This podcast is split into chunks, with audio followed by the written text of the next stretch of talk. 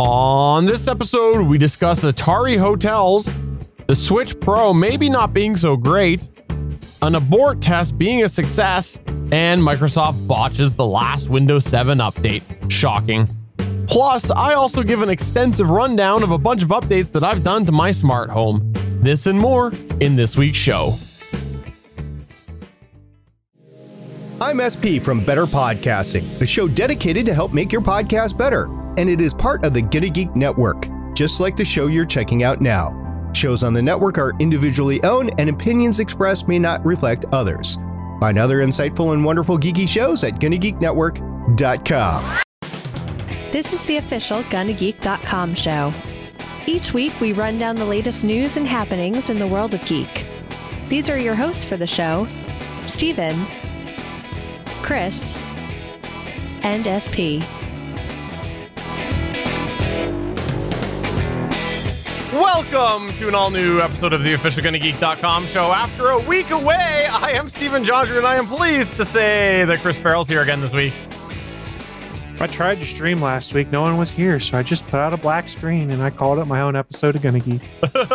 and also, SP is here. Hey, SP. I wanted to stream, but nobody wanted to stream with me. So I didn't stream. And I think it was actually a plot against me because that meant I was forced to watch The Bachelor. okay, so full disclosure on this here, by the way. So uh last week I got feeling terrible. Like I woke up at like two in the morning between uh Sunday to Monday. And I I ended up staying up. Every time I went to lay down, I, I felt like absolutely horrendous. And The room was spinning. the room was spinning and You just it- put a foot down on the ground, you'll be okay. yeah, no, I felt terrible. So I actually I, I ended up just giving in because every time I laid down, I felt a thousand times worse. So I felt terrible as I caught up on a bunch of TV shows at two in the morning, and so I did that. But I just was feeling awful last week, and uh, Chris and SP they were uh, willing to actually do this show without me, but because of some circumstances, just I'll, I'll save you the, the mumbo jumbo with editing and things like that. We decided it was best just to forfeit uh, last week. Uh, but I wanted to give a shout out and a thanks to both of you and say thank you very much for supporting and being willing to go without me. I do appreciate that. And also, uh, extra thanks for making sure that my distance between Chris and my episode count didn't grow Mhm. too far. Mm. So enough Mhm. of that mush. We're glad you're feeling better, Stephen. More importantly, SP, after getting to watch The Bachelor, are you prepared for your Starling Tribune replacement podcast, The Bachelor Talk with SP, the not Bachelor? No. No? I No, heard you were going to do a fact- solo recap. if I ever was anywhere near a Bachelor podcast after last week, I am so far away. I'm like a multiverse away from doing a Bachelor podcast after Well, last week. My okay, God, that show is pitiful. We're going to have a crisis and we're going to fold you into Earth Bachelor where you can do the Oh official God. podcast of The Bachelor. We'll get you to co-host it with a former bachelor, bachelorette. Uh, what's the one that does uh, football games? You can do it with that guy, and you guys can just recap what's going on. It sounds like the perfect show for you, SP. I know There's- you're firmly in touch with what the youth's like in America. There's already a host of podcasts on The Bachelor. Matter of fact, the big daddy of them, by the way, is Reality Steve. So if you want to know how screwed up reality TV really is, go check out Reality Steve. I'm not getting paid a cent for this, but I did have some communications back and forth with him a few years ago, and I wanted to know if what he was talking about was real. It is. And that just makes me really sad for the state of reality TV. By the way, SP right now, he said if you want to see how screwed up it is, you want to see reality Steve. I just want to go ahead and say right now that often the phrase is said, if you want to see something screwed up, go see Steve, because I get that a lot myself. Hmm. Just general, general point right there. There, there doesn't need to be context to it. I'm getting the potential here for a whole spin-off of shows. We know Suncast is a big fan of Big Brother. We can have him host a Big Brother show. SP, we know Bachelor, as much as you might not like it, you're a resident expert, so you've got to cover The Bachelor. And I'll take uh, what's some crappy reality show? I watch Below Deck. That's my crap reality show. I will host the Below Deck show. Stephen, what crappy reality show are you going to cover for the Gonna Reality TV Show Network? I lost it. You know, you already gave away gave away Big Brother, so I guess that's got to leave me with uh, Survivor. So I, I got There to you take go. Survivor. There you go. And you guys in the chat room, come join us. Let us know what you want to host. I wouldn't mind doing a Deadliest Catch podcast, but I don't know how much longer that show's going to be on the air. Spoiler alert: they're going to catch some crabs this week. Again, go see Steve. Again, I watch it too. I watch it too. I'm just harassing. I like Deadliest Catch. I mean, they lost another boat this year. That's two boats in two years. that's scary. It is, and there is there is loss of life uh, associated with it. So it is there is reality there. The the stories, the the fights, and everything that's that's produced, but the Yes. the actual crab catching is real. Right. On that note, let's go ahead and talk what we talk on this show, which is not reality TV show, but it is geeky news. Uh, Chris looks very disappointed for the audio listener right I- now. Like I he looks, he looks very want- disappointed. I wanted to talk about moonshiners on the Discovery Channel and about how it's all got to be real that they brew moonshine on TV and don't get arrested. It's got to be real. I'll take that podcast also, moonshiners, because I live in moonshine count country. I live in Appalachia. Okay, well then, if we're gonna go and talk Discovery programming, I'll just go ahead and say right now that I'm going to cover the Curiosity Daily podcast reality show. That's what I'm going to cover. So there you go. That's I understand it's a reality show. Stephen's daily recap is going to be longer than the actual show, is what we're finding out here. You're gonna follow around Ashley and Cody all day, huh?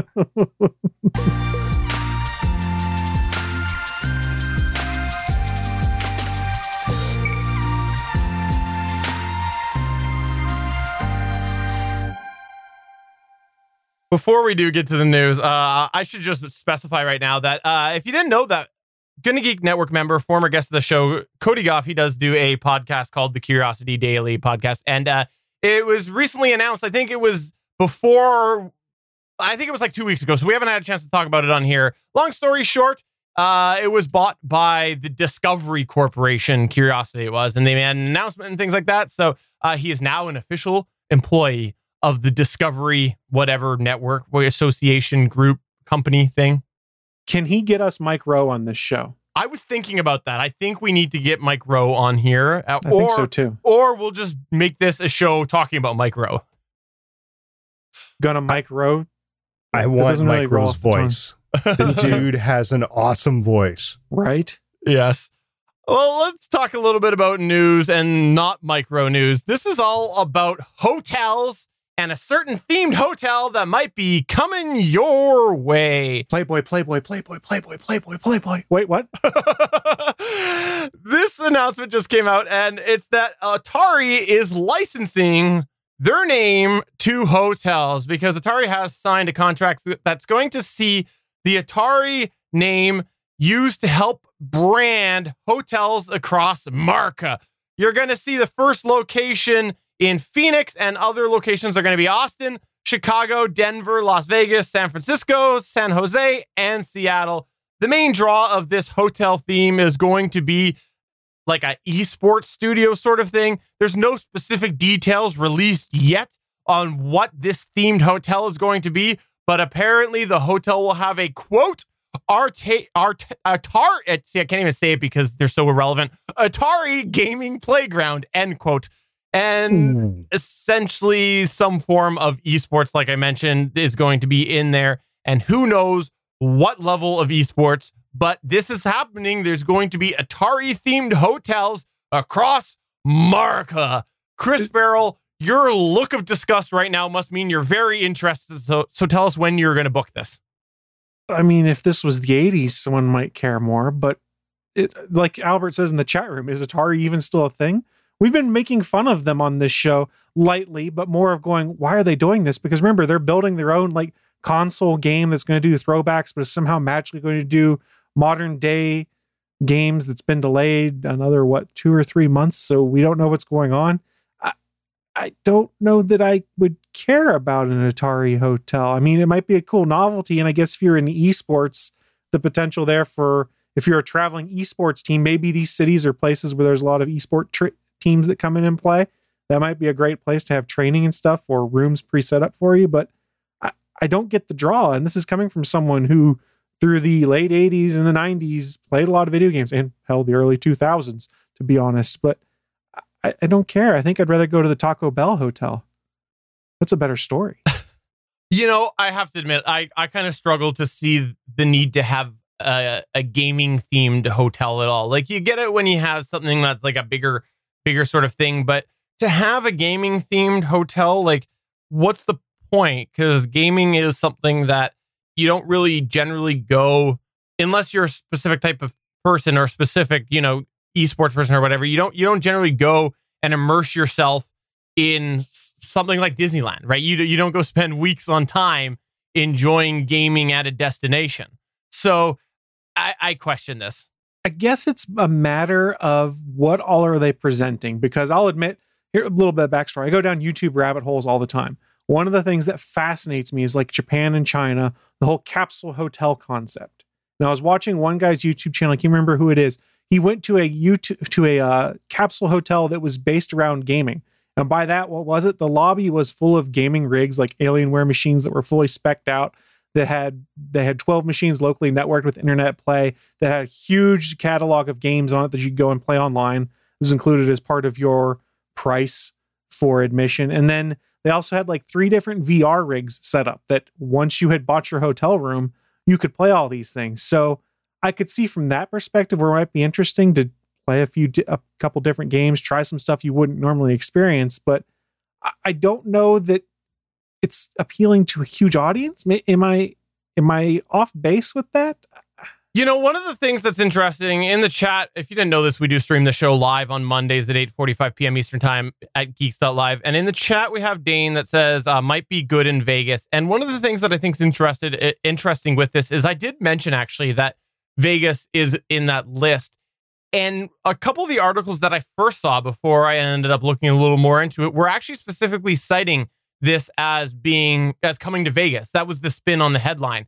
So maybe, maybe I guess in certain areas, I, I don't know if I see a reason for this to be in Seattle, but I guess we'll see. It might be because there's a lot of gamers that are headquartered in the Seattle because of the all the tech sector up there. Mm-hmm. It could be because you know Silicon Valley, same thing, or I don't know, maybe another place that there's a lot of VR stuff, like maybe Atlanta or something like that. I could see where you'd want to do this, where there'd be either a big population base or a big base of people that inherently were classic gamers or combined together there's a market for just about anything out there. The question is, is there enough market to sustain the business? I guess when I look at this, like I feel like a Pokemon themed hotel would do a heck of a lot better than an Atari themed hotel. That's the sort of what I, I look at with this. Depends on where you are and what the theming is of it. But yes, to an extent, I do agree with you. Eh, but Pokemon's a bigger brand than Atari at this point in time. That's the thing you got to consider. You could arguably say, what if I had a Nintendo themed hotel or an Atari themed hotel next door to each other? Which one would I be more inclined to stay in? It would be Nintendo because to me, in my current age and the current state of gaming, Nintendo is more relevant. That, that's the thing with Atari right now, and why I'm kind of scratching my head a little bit is historically, Atari, Atari, excuse me, has a lot of back uh, history behind them about why they were so dominant, some classic games but when you talk about Atari in today's world, what do people think of? I mean, you might be able to get some nostalgia pulled off here, but I don't think it would be as interesting as like a Nintendo one or a Sony one with a PlayStation and its theming towards all those things. And I don't even understand some of their cities. Like San Francisco makes sense, Seattle makes sense because big tech. San Jose to a lesser extent see, does. I disagree. I don't think Seattle does make sense because big oh, tech. Dude, because there's so many Atari people there still. Ah, I don't see it. I, I see it more as a modern the, the, culture. And the video game collector market and stuff like that is huge in Seattle right now. So, I mean, and it has been for ages. There's a huge retro gaming community in the Seattle area. So that one makes the most sense to me. I bet you ah. once one of these open, and I'm going to plug someone else's YouTube channel here because I really like it. There's a YouTube channel called Metal Jesus Rocks that's all about like his games that he collects and his gaming rooms and going on tours to Japan to find stuff. I guarantee you, with him being in Seattle, as soon as an Atari place opens there, they're either going to invite him to come in to do a video or he's going to do it because he and a great community in that area are super into historical gaming. In retro gaming. All right. Well, I I can't argue your points, I guess. So I'll I'll stand somewhat corrected, maybe. I don't know. Before everybody Ooh. sends hate mail, I don't know. I, I you have send the hate mail sense, to js at gonnageek.com. Don't forget. But here's the thing: they say it's going to be themed. They don't say exactly what it is. I picture like when you go to check in, you're going to have to like actually either it'll be you have to fight the space invaders, like you have to be space invade, play space invaders to get to your hotel room. If you fail, you don't get your hotel room. They still get your money. Or on the opposite, they'll assign hotel rooms via like a live pong situation where you're going to bounce into a room randomly. I think that's how it's going to work. I think what would be hilarious is uh, there's some arcade bars in the town I live in, and one of the things they have is a tabletop pong game, which is not like video game based. It's actually physical paddles and a physical ball that slides across the screen. They are totally going to make a room that is live action Pong, where it's two beds on either side of the room and a ball that bounces, and you sit on the bed and control and go bong, bong, and push things around the room. That would be cool and i'm in if that's the case. You know we've all we've all been in hotel room where we've heard our hotel neighbors being very very loud at night. This is going to be a, a whole different type of right. loudness.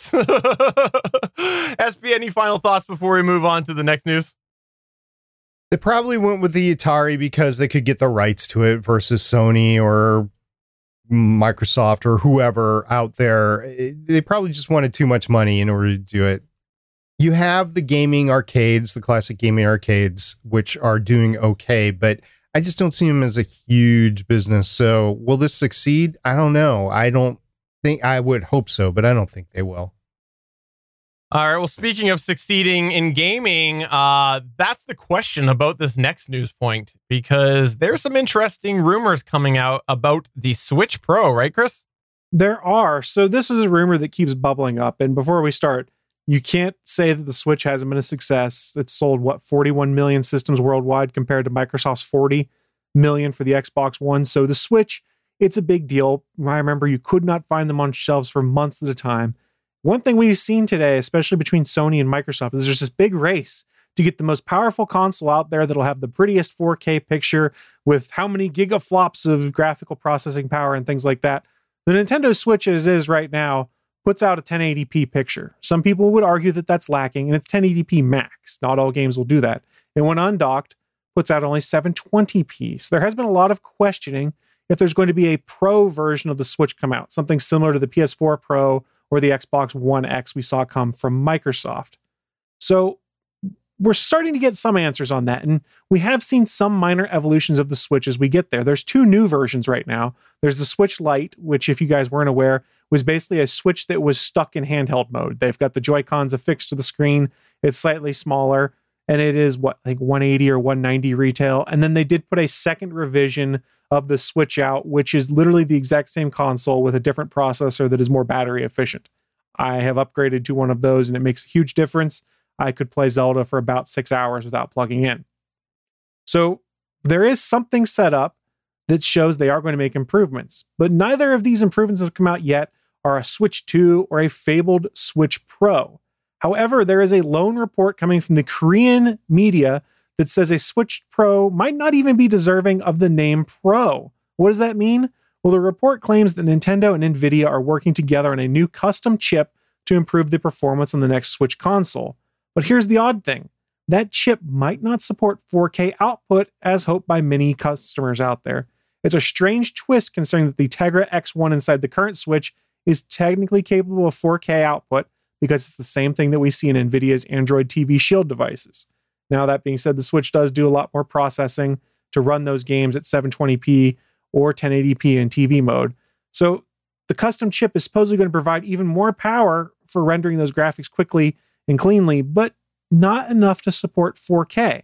And, and here's the other kicker supposedly, development has slowed down, they're having issues, and it's not even projected to ship on time right now. So, my question is if they can't hit the holiday season, they probably don't want to put it out. But better yet, if all it's going to do is potentially buy me slightly more battery life and quicker load speeds and maybe slightly better graphics, is it really worth it if you put out a Pro Switch console that is more expensive than the current gen ones. I'm kind of struggling to figure out what Nintendo's doing here. And I've done that before. Remember, I didn't think the Switch was going to amount to anything at first until I actually saw it in action and changed my mind. But I don't understand what Nintendo's doing here with the rumored Switch Pro. Yeah, it seems very interesting given the rumors on this. The only thing that I can assume is that the price tag rumor's wrong. It's going to be cheaper than the Lite version or whatever they call it now. And the whole name was lost in translation and they forgot an O. So it's not the Pro, it's the Poor. So the Nintendo Switch Poor. That's that's what I'm going to assume here. SP, you're shaking your head.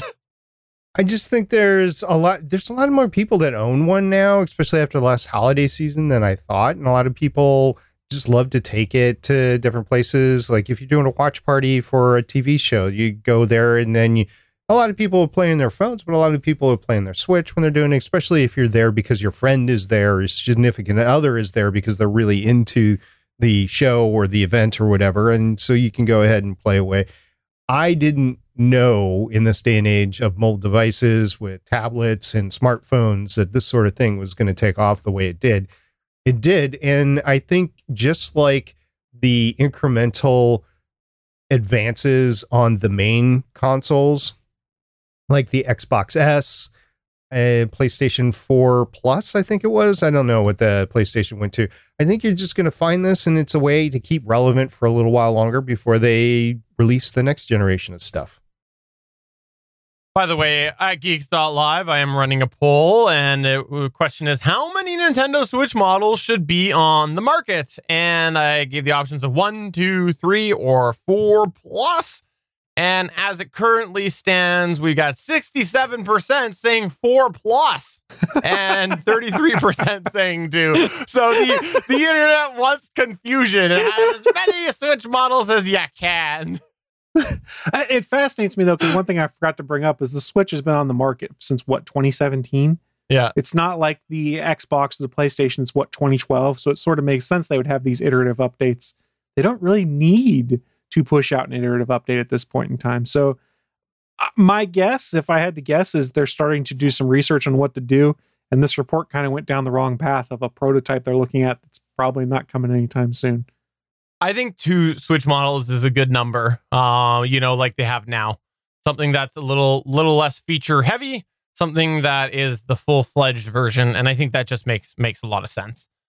Um, before we go on to the next news point here, I also had asked a poll about uh, whether or not people would be more likely to stay at a geek themed hotel. And it was a split 50 50 between the yes and the no. And it was bouncing back and forth quite a bit. So the world is divided. I think that would all come down to, of course, the price and um, the experience you want. Because, like, if you are just going somewhere and most of the, the event or the fun or whatever is in a park or whatever, then maybe you're okay to disconnect from it's a small world when you go back to the hotel or something, right? You know, I think I think the other question would be who are you traveling with? Exactly, if you're traveling by yourself, you might yeah. not care as much. If you're traveling with your kids, who like to play games, you might be like, oh, this would be awesome for my kids too. Yeah. All right, let's go to the next news point here. Uh, we had an update about the abort test, was it? Or the abort process, the abort procedure? Something happened, SP. What happened?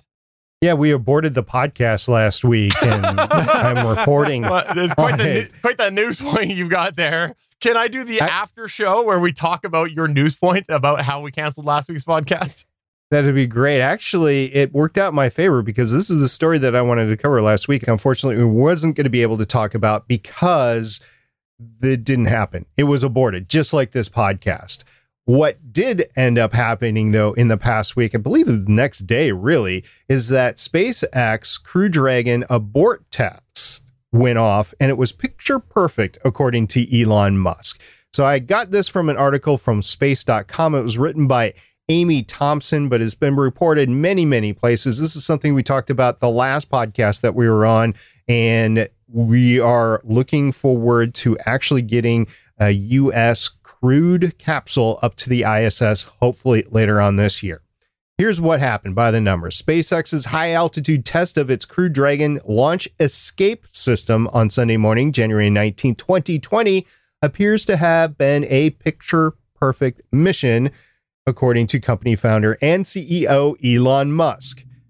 The flight test had tested the emergency escape system on the company's new astronaut taxi. That's what we're calling it now, I guess. Astronaut taxi, the Crew Dragon capsule, with SpaceX sacrificing one of its Falcon 9 rockets in the process. Yes, they sacrificed a Falcon 9 rocket. We'll get in more into that in a second. And so, did they bring in Constantine for this sacrifice? Was it that sort of sacrifice, or what was it?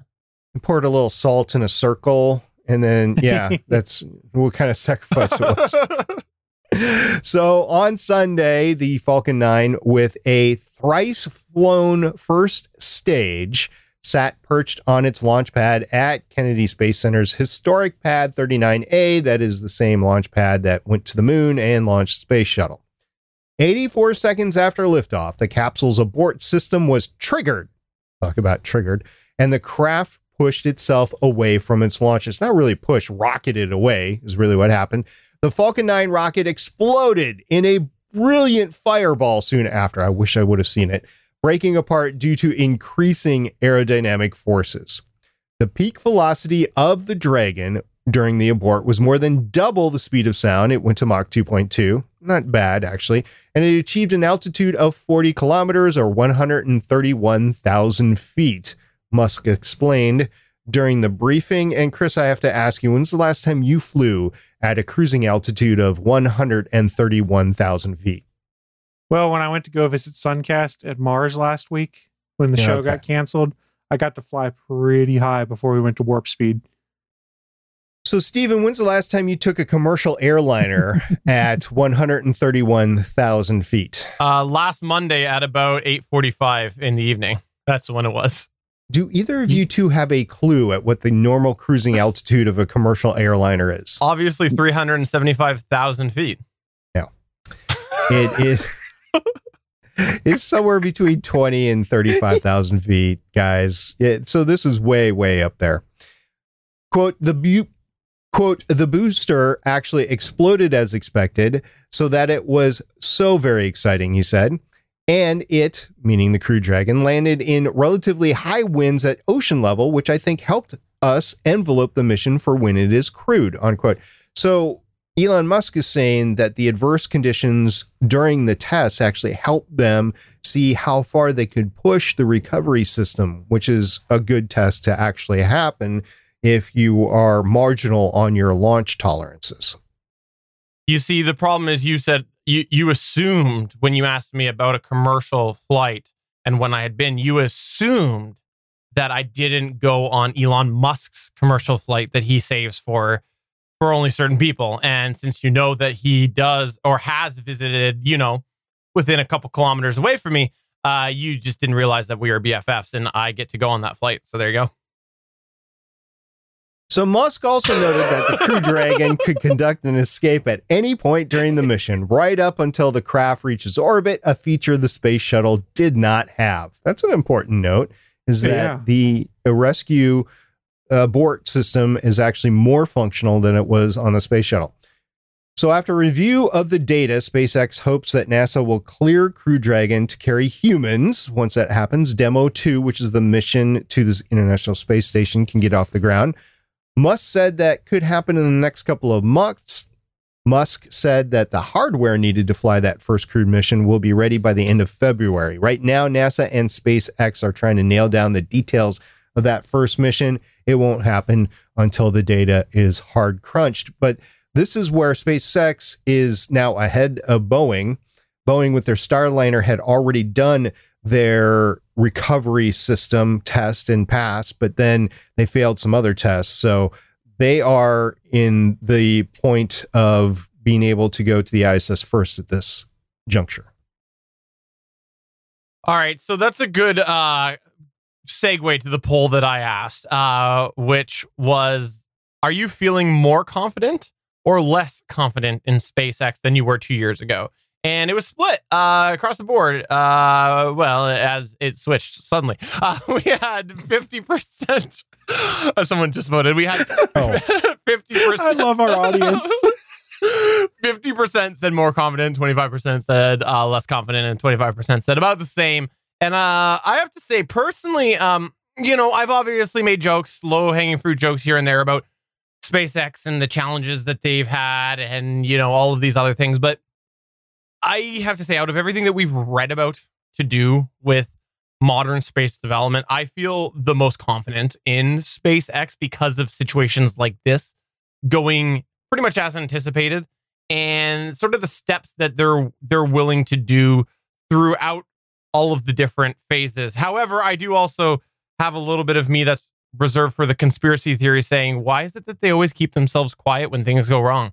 And uh and they're very, very tight-lipped when things do go wrong. So I, would tend to agree with you, Stephen, that I am more confident as well. And touching on your point of how they go quiet when things go wrong, I think a lot of why people read more success into it is because just like with Tesla, their marketing plan on how they go about publicizing the launches, how they go about live streaming and tweeting everything about it, trying to put as much content out there as possible anytime there's a launch, I think does a lot to drive interest and get people seeing what progress is being made. And I think because they put so much out when that happens, some people kind of don't notice as much when they go quiet for a little bit because like, oh, they're not telling us anything right now. They'll be telling us more later. So I'm not saying they're not successful, but I wonder how much that public interpretation of their success comes from the fact that they put it out there as much as possible versus what you would get from like Blue Origin or the Boeing side of the house, where I don't see constant tweets about here's what's going on with these guys, constant YouTube videos of people diagnosing what's going on or doing their own commentary on the launches. So I think a lot of it is their marketing is fantastic and does a good job of shaping public opinion as well. I'd agree with that 100%. I think Elon wants to show a very positive picture about what's going on, but he realizes that as long as he sets expectations like he did with the Starliner, the, the excuse me, the spaceship announcement that he did, he said, "Well, if everything goes okay, we can have one of these ready to go in like 8 months or whatever he said." And I think he is leaving enough leeway to say there might be something that happens that goes wrong. And he's the first to say that space travel is dangerous. We're trying to make it as routine as possible, but it is dangerous and you have to solve for those safety tolerances. One of the great things about SpaceX I don't think Boeing was prepared to do is they actually sacrificed a booster to make this test happen. That's right. a lot of money. That's a lot of capital. Now, it was a booster that was flown three times before. So this was like, okay, can this thing get up a fourth time? And it did. So that was cool. And then they were, you know, lost it because, well, they're only designed to go so far, especially the early ones, the early models, the early marks, the early versions. They were only designed for so many launches versus the later ones. They're designed to have 10, 20, 30, 40, 50 launches. Which makes it smart they tested it that way. What are they going to do with it otherwise? Put it on display somewhere? You know, I as I sit here over the last couple minutes thinking about what you just said with um the PR and the marketing and the hype and things like that, Chris. Um, I think it's really interesting to think about the concept that maybe someone has made that decision with the other companies that they're not looking in for that public buyout. Now, what does that say about the company? I don't know. That or a public buy-in where they're not looking to have all of this hype and all of this cool factor that SpaceX is. And to me, I'm kind of like, well, don't you think you'd want to have the world supporting your product a little bit and and really getting behind it? But obviously, the other companies have, have felt that the hype train is not the train they want to be on it's double-edged sword though. You get all this excitement and you're constantly publicizing these things and when something goes catastrophically wrong that's a lot of eyes on it still too. I, I mean i'm not knocking their plan for how they use the media and their own social media grace to hype up everything that's going on because it's legitimately exciting.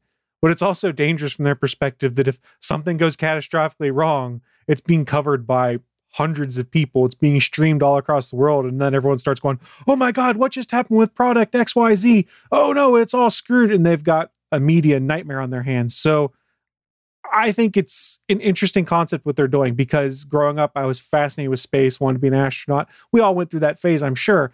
But it's really cool to see how much they put out there in today's world. So Boeing's been around space travel for a while. They were involved in actually maintaining the space shuttle fleet and launching the space shuttle fleet as a contract vehicle behind it. They also have so they've been involved in some high visibility failures with the space systems, they also had MH370, which was a 777, a Boeing 777, and also, Mhm. oh, wait, the 737 MAX issue that they've been having. So it's three high profile failures. I think Boeing as a company has modified itself over the years for self preservation. And Fair. they just they just need to do that at this point. And whereas Elon Musk, he's like, I don't care about self preservation. I just want to go and have success. And I want to push the limits of everything. And I'm going to have some failures along the way, but it is going to be what it is going to be. Fair enough. Well, moving on to our extra extra here, we just had a couple of other points that we wanted to quickly touch on here. Uh, first off, let's talk briefly about how there are Canadian scientists that are trying to dissolve tires. I wanted to mention this because I just came across this and I thought that was a, a really interesting thing.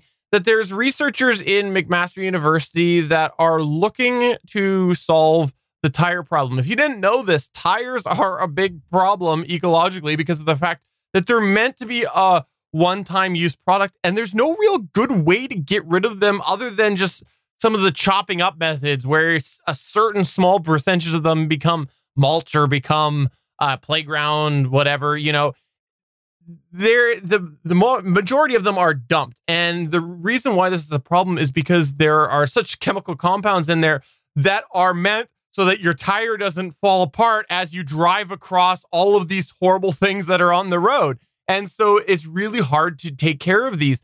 And apparently, they have found a technique to help dissolve car tires so that they can then recycle the rubber. Now, this is really in its infancy. It's definitely not ready for mainstream use, but it was just something that I, I thought was kind of a neat little scientific development. And we haven't heard a lot about sort of development with like tire problems, and tires have been a problem forever. Think back, Chris. I know I know you're gonna know exactly what I'm talking about. Early episodes of The Simpsons, tire fire, right? Like you know, The Springfield tire fire. exactly. This has been a known problem for for decades, and we've got nowhere. And so I just thought it was interesting. Fascinating. Yeah, there was a tire fire that started up in our area, our neck of the woods here this past year, and it's going to burn for a while. And I believe Houston had a huge tire fire set off earlier this year. Either that or it was a refinement fire. I can't remember which, but I thought it was a tire fire. Those things last literally for decades, and it's very toxic. And if there's a way to recycle tires, let's recycle the tires. And I'm not talking about just making the playground little rubber things that might or might not be toxic for kids. I'm talking about actually reusing it just like you would reuse plastics and stuff because it, I don't know if it's as much as an endangered commodity as oil is, but you know, if there's something that we could do with it versus just letting it sit there for a while like nuclear waste, then let's do something with it. Let's go on to the next extra extra point here, which Chris, you had something interesting that you wanted to bring about because I know you're all about the awards and you live this season. I, uh, uh, when it is award season, it's all that SP and I hear in our group chat with Chris. Seriously, he's sending us links hourly about who's going to be possibly winning the next whatever award. And then when the awards happen, it's video clips endlessly for days. So, Chris, go ahead. I'm all about the podcast awards. Uh, congratulations, Cody, and congratulations to us for winning best show on Gonna Geek through the Gonna Geek stuff. No, but in all seriousness, though, it should surprise no one. John Williams won yet another Grammy, his 25th for Star Wars. But here's the twist: it wasn't for what he did in Star Wars: Rise of Skywalker or anything like that. It's for what he composed for Star Wars: Galaxy's Edge, which is a theme park. Yes, he did win a theme for what is called the Galaxy's Edge Symphonic Suite inspired by the Star Wars Galaxy Edge's theme park. It's different music than you would hear in the movies because it's more like the music you would hear if you lived in the world of Star Wars, not if you were watching the movies or TV shows. So, unless you've been to Galaxy's Edge, you probably haven't heard much of the music because they've only sprinkled a little bit in their advertising for Millennium Falcon Smuggler's Run or Star Wars Rise of the Resistance. So, I just thought it was fascinating that he won a Grammy Award for his Star Wars composition for a theme park, not for the movies or any of the TV shows. It's just it's cool to me. I agree. I think that I, I actually hadn't heard about this until you posted this in our document, and it's cool. Uh, it also goes to show that uh, Chris Ferrell is responsible for uh, all sorts of awards because of the fact that he has been a very, very big advocate for Galaxy's Edge. And so uh, this is all you're doing, Chris. Pat yourself on the back. Well, I mean, I wish I could take credit, but there are people out there that are far more uh, doing. I don't know how to phrase this correctly. That have done far more for Star Wars Galaxy Edge than me talking about it occasionally on the GonnaGeek.com show. and lastly, in our extra extra here, let's just quickly talk about how Microsoft Windows 7 just can't go away. If you didn't know this, Microsoft creates problems for themselves all the time. And that's what they did. They created a problem with themselves as they ended Windows 7. So Oh the long story short is, if, as we mentioned, Windows 7 was end of life, meaning that uh, unless you were paying for support like a corporation, you no longer got Windows 7 updates. This was as of I think it was last month, wasn't it, uh, Chris? Or this month? Was it this month? this month, I believe, was the last uh, update. Right. So it came out and they did the last set of patches. Well, obviously, they're going to do a little bit of patches before they do that. And then it was end of life, deemed end of life, meaning no more free updates for you. Well, apparently, quote, after installing KB4534310, your desktop wallpaper might display as black when set to stretch. That's from Microsoft themselves. So apparently they broke the wallpaper of all things, the most basic part of Windows. They broke the wallpaper in their final update. And yes, they did, of course, turn around and provide the patch to people for free, even though it was end of life. They did go and they they did put out that patch. I just had to mention it because of the fact that they screwed up the last set of patches. Didn't they say that they might on their own go ahead and release patches in the future, but don't you, we're not going to depend on it anymore? I think that's what the end of life really was because they knew that there was a lot of people out there that will be continuing to use Windows 7 machines either for developmental purposes or whatever. And so they just didn't want them to be completely out, but they do want to give people Windows. And if you have Windows 7, you can get Windows 10 for free. Well, allegedly, allegedly, Microsoft originally said that this Windows 7 fix, this was when they were developing it, that when they were developing the Windows 7 fix, that it would only be available, quote, for organizations who have purchased Windows 7 extended security updates, Mm. end quote. So that to me tells me where their mindset is with it. Now, obviously, they've they've changed their mind because of the stupidity Well, of that. Wh- When your final patch breaks something before you go to a charged model for premium support, I don't think you have much of a choice other than to be like, okay, we're going to get this fix out there. And like SP mentioned, they kind of left the door open for it, similar to what we saw with Windows XP, where when there were some terrible exploits that came out, Microsoft went, man, there's a lot of machines still running Windows XP. And we don't want the bad press for somebody creating a botnet out of all these machines. Let's just put a patch out. And it seemed to be the smart move. So what you're saying is if you like it, then you should have put a patch on it. Is that what you're saying? Well, I mean, if it's end of life, you should have put the last patch on it, is what I'm saying. Ah, fair enough. Stephen, I want to see a video of you doing a spoof of that song with those lyrics. Yes. I can't do it. Can't do it. uh, let's go ahead and move on to our segment this week. Here we go.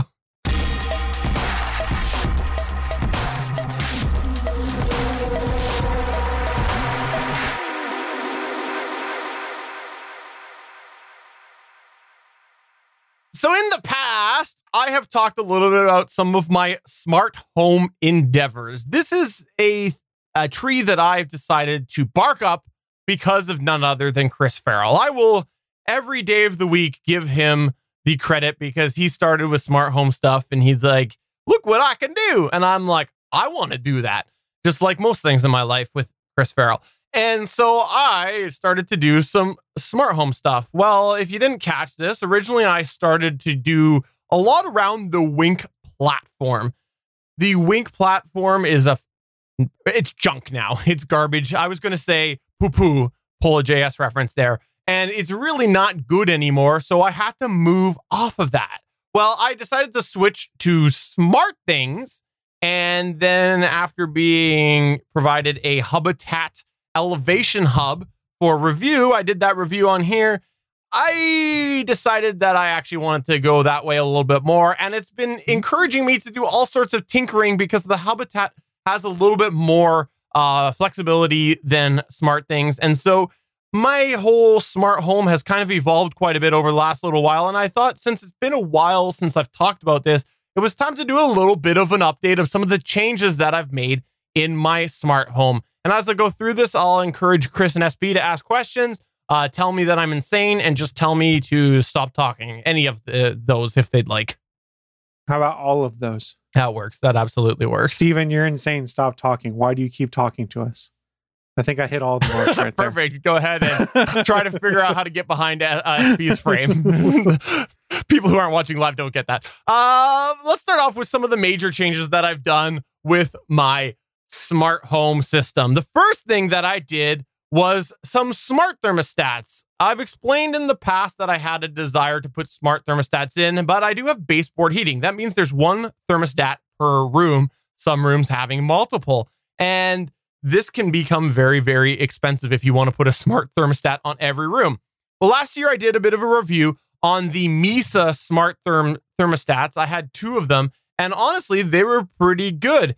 But uh, in December, I actually moved on from using Mysa because I'm cheap. SP, you can attest to how cheap I am, right?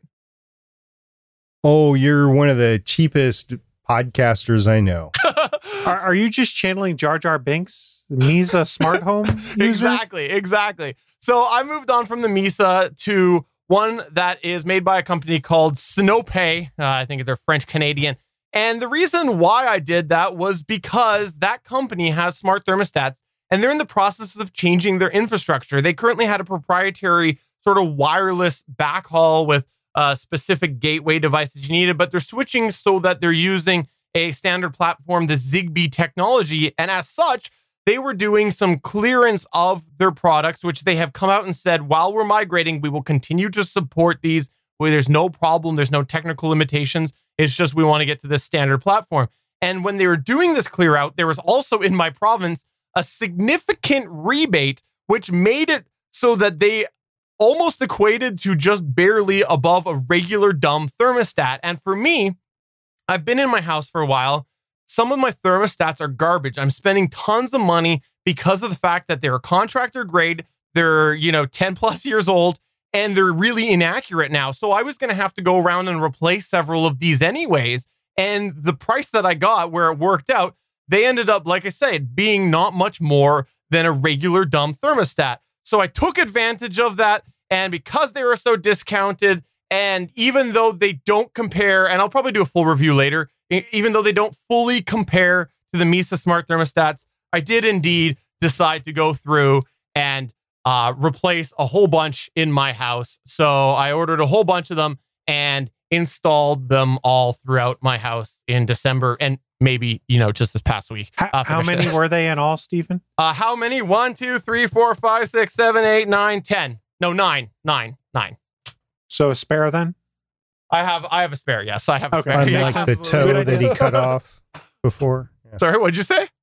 Unlike the toe that you cut off before that you're having problems counting without. Yeah, exactly. So I do have a, a spare one, and I wanted, I'm glad you mentioned that because I did want to actually mention that on here was the fact that because it is technology that will be going away, I did make sure to buy a spare one. And also, a couple of my rooms don't get used very often. So it wouldn't be the end of the world if I had to go and pull one out of those.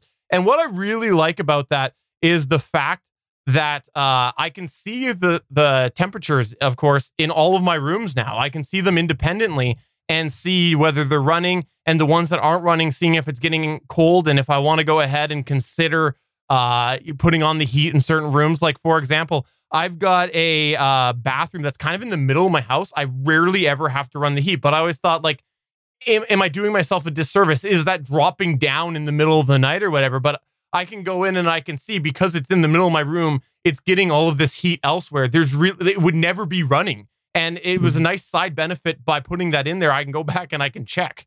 So, you know, it's kind of a nice side, side benefit to having that in. And uh, we had a big cold snap over the last little bit. And I have to say, I, I think that I probably saved a good chunk of hydro money because of the fact that I had these in a couple key rooms and could adjust it uh, smartly and program in some smart, uh, you know, timings and things like that. Does it so it's schedulable then, similar to like Yeah. the Nest remote and things like that? So you could say, hey, during the day we're all at work, so there's no reason to heat all these rooms up to X temperature. Let's heat it to X minus Y or something like that. Uh huh. And that's one of the big savings that I think I've had is doing our bathroom because our bathroom has a window outside and you don't want a cold tushy at night. So you got to have the heat up a little bit. But also, uh, because of that, we de- generally were running that heat all the time. Well, I mean, a cold tushy means you'll get out of the bathroom faster and back to your warm bed. So there's something to be said for that. Fair enough. If I could go, like honestly, if I wasn't being cheap, I'd go with the Mysa any day, uh, because I do think that the interface is a little bit better. But who knows? Maybe this will get better. But let's go to that core core piece of the other smart stuff that I'm going to talk about today because that's sort of adjacent. It doesn't really work in with the rest of my smart stuff. It's kind of independent, but it was worth the mention. Uh, it's Hubitat. The fact that I switched to Hubitat after doing that review, I decided I wanted to tinker a little bit more. It was like all the stress of the review was off me. And I thought, okay, let's go back to this and see because it is complex. I mentioned that in the review. And I've just loved the continuing to tinker with the programming and the real flexibility of the Hubitat. And that's more up my alley. So I have using my smart things in a capacity I'll tell you about in a bit, but it's really weird. But most of my stuff I've migrated over to the Hubitat itself. And the Hubitat is the central brain that controls my smart lights or my smart switches and, and all that other stuff.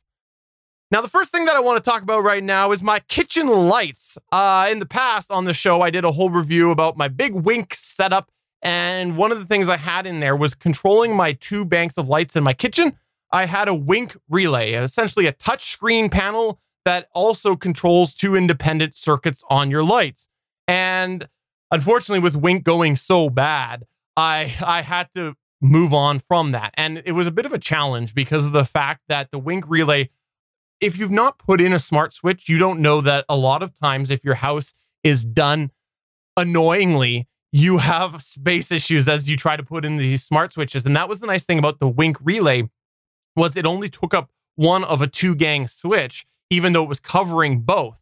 When I went to go put in uh, two independent switches, that was quite the problem. But I had to do that because I had to get rid of rid of the Wink relay, and so I put in two independent smart switches. Now I'm gonna say I went through a couple different smart switches. I had problems with a couple different ones, one of which was the Leviton smart switch. They would randomly lock up on me. It was quite a pain to find ones that worked well. And I just wanted to give a shout out there because I tried putting the money into the Leviton brand and I Googled and it was a no problem. And there was no real good firmware fit fix. And some people had it, some people didn't. So I had to move on. And the ones I landed on were some ones called Inovelli Dimmers. They the version two of the Red series. And I wanted to have dimming lights in the kitchen so that I could dim them when I get up before the rest of the family, things like that. And one of the really cool things about the Inovelli uh, switches is they actually have a little LED on the side that is multicolor. So you can go and you can set it to whatever color you want. And it also, of course, shows the level of dim when you are, you know, turning on the lights and they're fading on or fading off. But you can program that LED to do whatever you want. And so when you go and, uh, like, let's say I wanted it to turn red when my garage door was left open, I could do that. Or I wanted it to, to flash when there was another problem going on in the house, like all of a sudden the kid's door opened or whatever, you know, I could go and I can program that because the hubs see that as just an independent multicolored light. So however you can think to program, you can think to program. And Hubitat's really flexible with this because the programming and the sort of uh, robots or the if capability is really strong in Hubitat and very flexible. And one of the ways that I've gone and I've done that is where I have motion on my kitchen.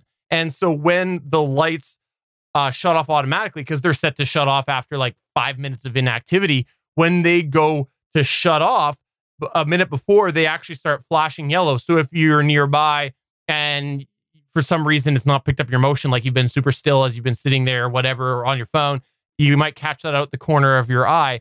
And so I I have actually had that happen a couple times where I've just seen that and I've just kind of, you know, moved my hand a little bit and then it re-triggers it and then it knows there's motion. But speaking of the motion, in order to do this, how I I did this was I got a Samsung Smart Things motion sensor. Uh, it was really inexpensive, like a pretty reasonable price for what they are, and I put that on the side of my fridge because you walk into my kitchen and you walk past the fridge, and because it's got a magnetic back, I just stuck it on the side of my fridge. So when you walk in and you walk past, the lights come on automatically because I have smart switches on the kitchen. And the challenge that I ran in with this was I have animals. I have a dog, I have some cats, and you don't really want them setting off the lights. Keeping in mind, a motion sensor is supposed to pick up a whole bunch of different space up, down, side to side, supposed to pick up a whole bunch of stuff. So the way that I solved that was was honestly just poor man's way of doing it and I could make it a little bit better. But I used masking tape where all I did was I put a piece of masking tape over the one side that I didn't want it to pick up and the bottom side so that essentially the field of view that it was picking up was uh, being masked so that uh, hmm. you didn't have to worry about uh, the lower level, the dog setting it off. So the the motion sensor is 360 degree on that sensor then? Yes, it is. Okay. Yeah. Cuz like when I did, when I installed the stuff for my house alarm, they said if you're worried about your pet setting it up, install it upside down because it doesn't have like an angled view about like that. Instead it kind of angles it like that. That's not a great description for those that are listening on audio. Uh, I did my hand angled downward then angled upward for my second comparison. I didn't see that. I, I tried flipping it around. Um, my kids have flipped it upside down and uh, and it's been it's still gone off. So I think it's the full okay. view, but I, I could be wrong. I guess I should look into that more. But that was the way I solved it, and it seems to work well. Oh, makes sense. Uh, the other thing that I also have done is along the line of motion is in my garage. Uh, I've got some smart bulbs in there, and rather than having to do smart switches, uh, because they can be kind of expensive and it's three way setup and all this stuff, I went and I got some super cheap bulbs that were uh, available for just plugging into my garage lights inside my garage. So when I go to take the dog out, I have a motion sensor in there and what ends up happening is the lights come on. And then again, after so many minutes of inactivity, they go off. And it works really, really well because the switch placement in that garage is sort of behind a shelf, just the way we've got some shelving. It's not ideal. And also, benefit is usually I send my dog ahead of me. So sh- she triggers it. So by the time I even step in, it's completely on. It's, it's great. It's fantastic. And I also got a little bit uh, Christmassy because the bulbs that I got dirt cheap were actually color changing. I, I came into a real big clearance. And what I did was usually rest of the year, the way I have it, you walk in, lights come on, few minutes in activity, lights go off. Well, I changed that over Christmas because, of course, I'm obsessed with Christmas lights. Chris has said that many times, where I ended up having it so that when the lights went off, they actually came back on as Christmas colors. So uh, half the garage was red, half of it was green, and then you know just some other things where they automatically went off at 11 o'clock at night. I actually tried to get a video of it um, and go in, but but I was too lazy to get my tripod because I, I couldn't stand still enough and it kept picking up my motion. But uh, yeah, it was kind of a neat little thing to have over Christmas and just add a little bit more to that sort of smart thing, which is which is just a little more fun. Now, here's where I used my Smart Things hub. In the past, I mentioned that I have some yards in the backyard and I have a suite that my in laws do rent. And one of the things that I like to do is make sure that they have access to turning on the pathway lights, the backyard lights, things like that, if they have to take their animal out or whatever. And one thing that Wink did really well that Hubitat and Smart Things don't do well or don't do is user sharing of devices. The way that Wink worked, you could go in and you could share specific devices with certain people. So I had Chris go and he shared with me all of his individual life for his bedroom so I could go and just in the middle of the night turn them into red. It's true. But I had no no access to the stuff outside of his bedroom because he didn't share that with me. So no, uh, so that's what I was able to do with Wink was I was able to go to those pathway lights and share that specifically with my in-laws. Well, with Samsung Smart Things, it's an all or nothing setup. You give all access or you give none. And it's the same thing with Hubitat. All the workarounds tend to be that way as well. In fact, I would say that Sam- that Smart Things actually edges out uh, Hubitat for shareability on that. But the way that I did that was I found that someone created for Hubitat a way to link your Hubitat with your Smart Things hub. So I can go and I can share specific devices from the Smart Things hub to show up on Hubitat or reverse from Hubitat onto the Smart Things hub. And so I was able to do that where I have now given all access to my in laws for my Smart Things hub. But on the Hubitat side of things, I said, okay, share these specific devices with Smart Things. So on Smart Things, they only see these devices and they look like regular, you know, Smart Things uh, lights and things like that. But it's actually just talking back to Hubitat. So a little bit of a janky way to do it, but it works. And I also get to continue to have my SmartThings hub set up and using it uh, in a routine fashion. So if I want to go test something, I can go and test something on SmartThings because occasionally there might be something that I want to test. Like when I was having those light issues that I had, I meant uh, I mentioned to you, I actually went and I paired those to SmartThings to make sure it wasn't the Hubitat doing it. Now, one of the last things that I want to go and mention before I talk about a couple future considerations is I have gotten into using Wi Fi devices. Now, I have been a big advocate of using Z Wave and Zigbee. And what that is, is that's a wireless technology where you have a central hub and it controls those over that standard. So in our case here, what we had when all of a sudden Wink went bad, I went and most of my devices, I just switched it out to SmartThings.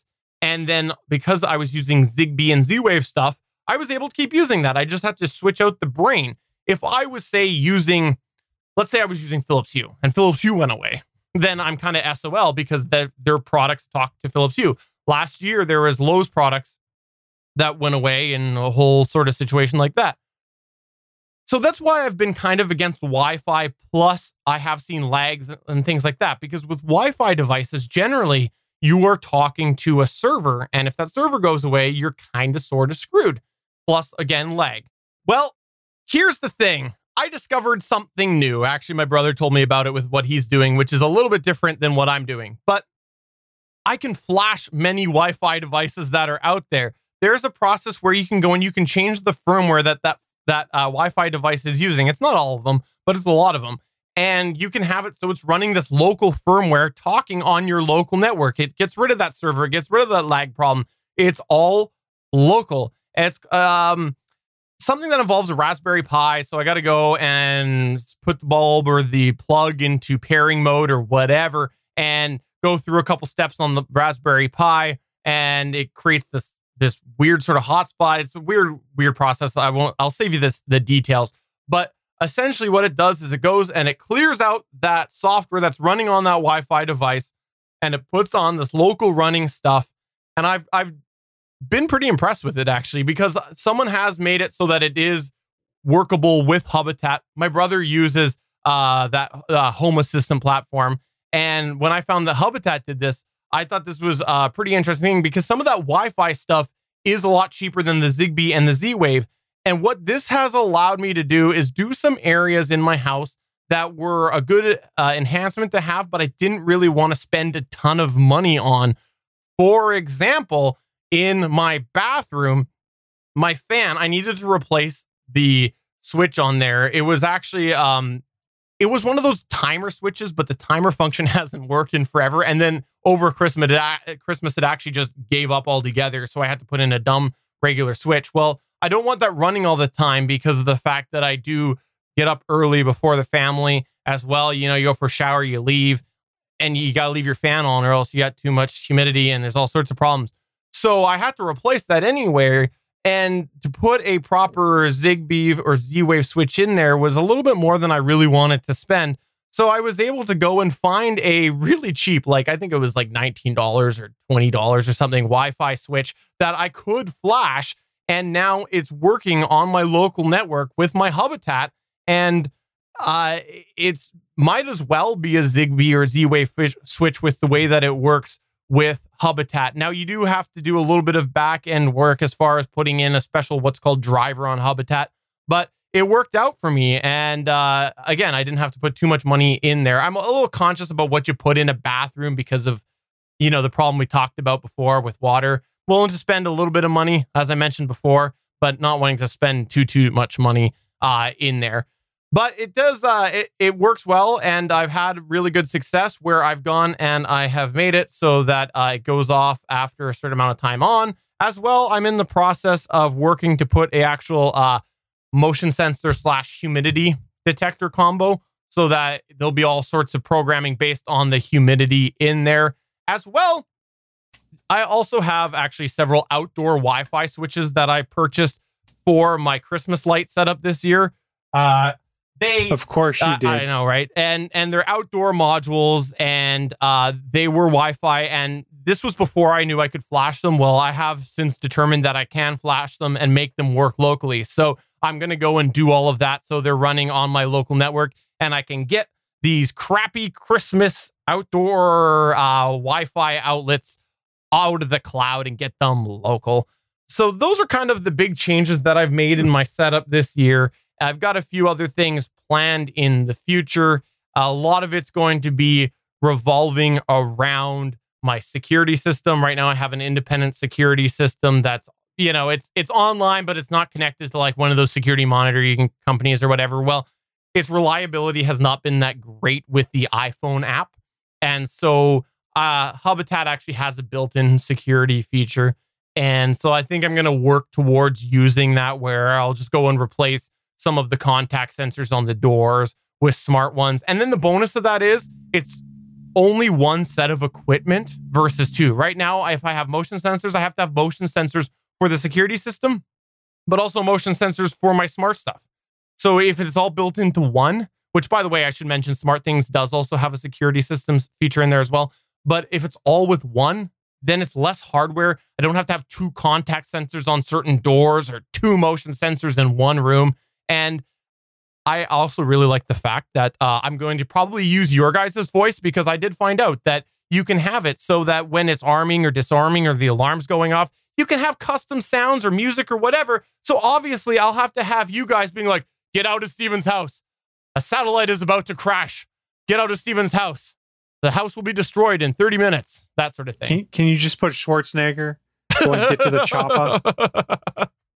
Actually, one little thing that I note want to note about that, uh, I found that Hubitat playing those audio pieces, uh, it looks like you can work by using the Amazon speakers, but they actually are very complex to get in working with the Amazon speakers. Like if I wanted to have that playing the voice, but they actually apparently work very, very easy. And I've confirmed this. I've tried it with the Google Home uh, Minis, and that's because they have Google Home Minis have that Chromecast audio codec or whatever in there, and that's essentially what it's using. And it was really easy to set up. So I have a few of those, a couple of those kicking around that I've gotten from like a free Spotify offer or whatever here and there. And I don't like the Google Home Minis. I've I've said that many many times, but now I got a use. I'll shove them behind.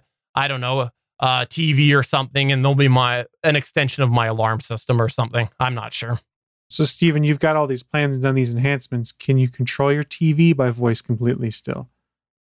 Mm, I don't think so. No, I don't think my cable box works well with it. Oh, we found the next generation There you go. of what he's going to do. So that's kind kind of where I'm at with my setup. Uh, either you got any comments or questions on that? There was a comment in the chat that I want to go over. Kent asked what your electric bill is. And I will say that with all the LED lights that are inherently uh, controlled by smart devices and SmartThings or Hubitat or whatever, the LED alone saves you so much money that your electric bill actually is a lot less than it would have been five years ago. So all this smart innovation is ultimately saving you money. That said, you are still getting some electricity into the smart switches that you're using, whether they're the plug-in switch that you were holding up that was the outdoor switch. I have one like that too, not one that you have, or whether it's in the in wall, you have constant power going to them as long as they're powered up. So that is a little bit more power. Anyway, my point is the actual electrical consumption, which I am kind of big on after watching all these sailing YouTube channels because they're all about trying to monitor and mitigate the electrical consumption. And by far, by the way, YouTube sailors consume more electricity than anybody else because they're always editing and they have all this camera gear and everything that they're using. By far, YouTubers are the worst violators of electrical use on boats. and they're doing just fine with all the LED stuff. Yeah, LEDs make a big difference, like SP was saying. I fall down the YouTube rabbit hole. So one of those rabbit holes one time was people who build their custom vans to live in because they want to live off the grid or go around, how they'll put solar on the roof. And they all put LED lights inside because they're easy to control, because they can get smart solutions or remote controlled ones, and because they use little power. And what they mention in there is the stuff that uses the most power is my laptop or my TV or something like that. And like SP mentioned, they've mentioned that doing video rendering on their MacBook or whatever, it's power intensive. So a lot of these guys go to like Starbucks and plug in there and they'll do their video editing while they get a couple cups of coffee and then go back out to their van and finish up any of the remnants of stuff. It, it's really fascinating to see how this world where people are living with power constraints, be it in sailing or living the van life, stuff like that, have found workarounds and ways to put power efficient lighting in place. Yeah. And and I have to say, like, as far as actually electrical saving, like electricity savings go, I think the uh, thermostats will pay for themselves for sure. Because again, I had to keeping in mind I had to replace several already.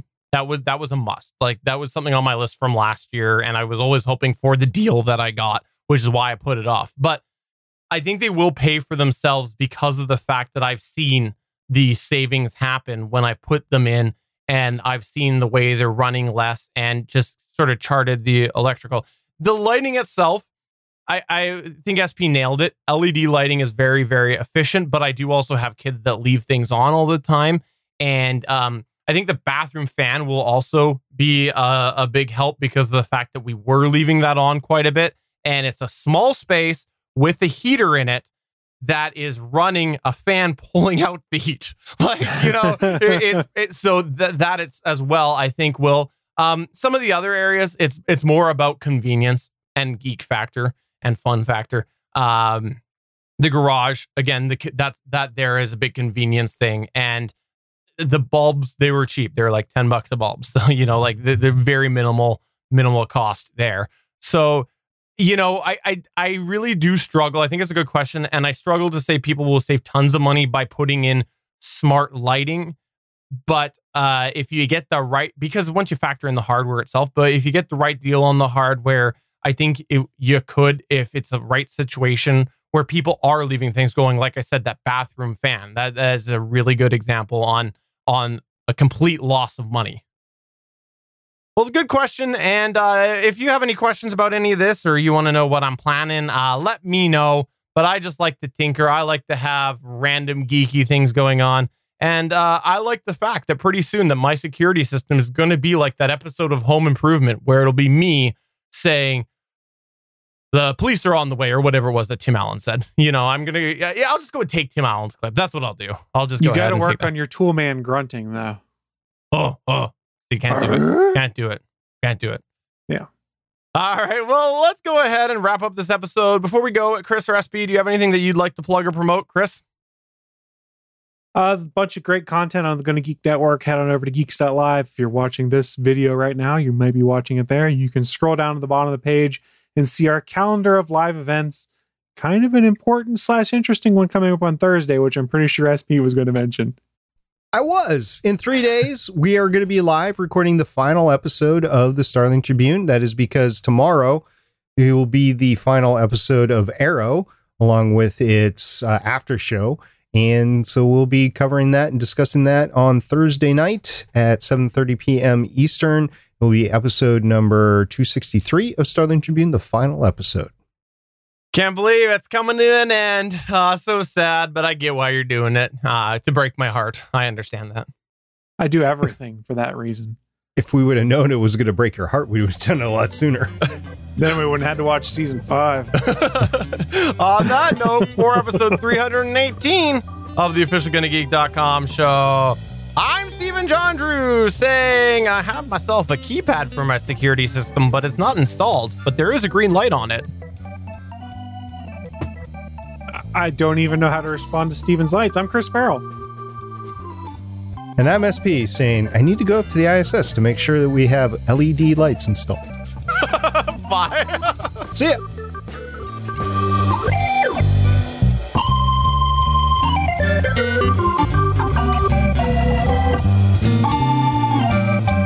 Thanks for checking out another episode of the official GonnaGeek.com show.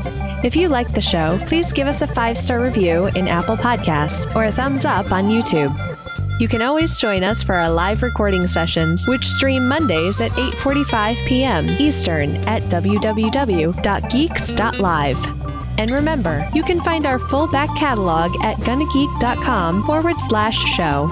If you're itching for more geeky content, check out other shows on GonnaGeekNetwork.com. Voice work was by Emily Prokop of the Story Behind podcast. That's it for this episode. We hope to see you back again next week.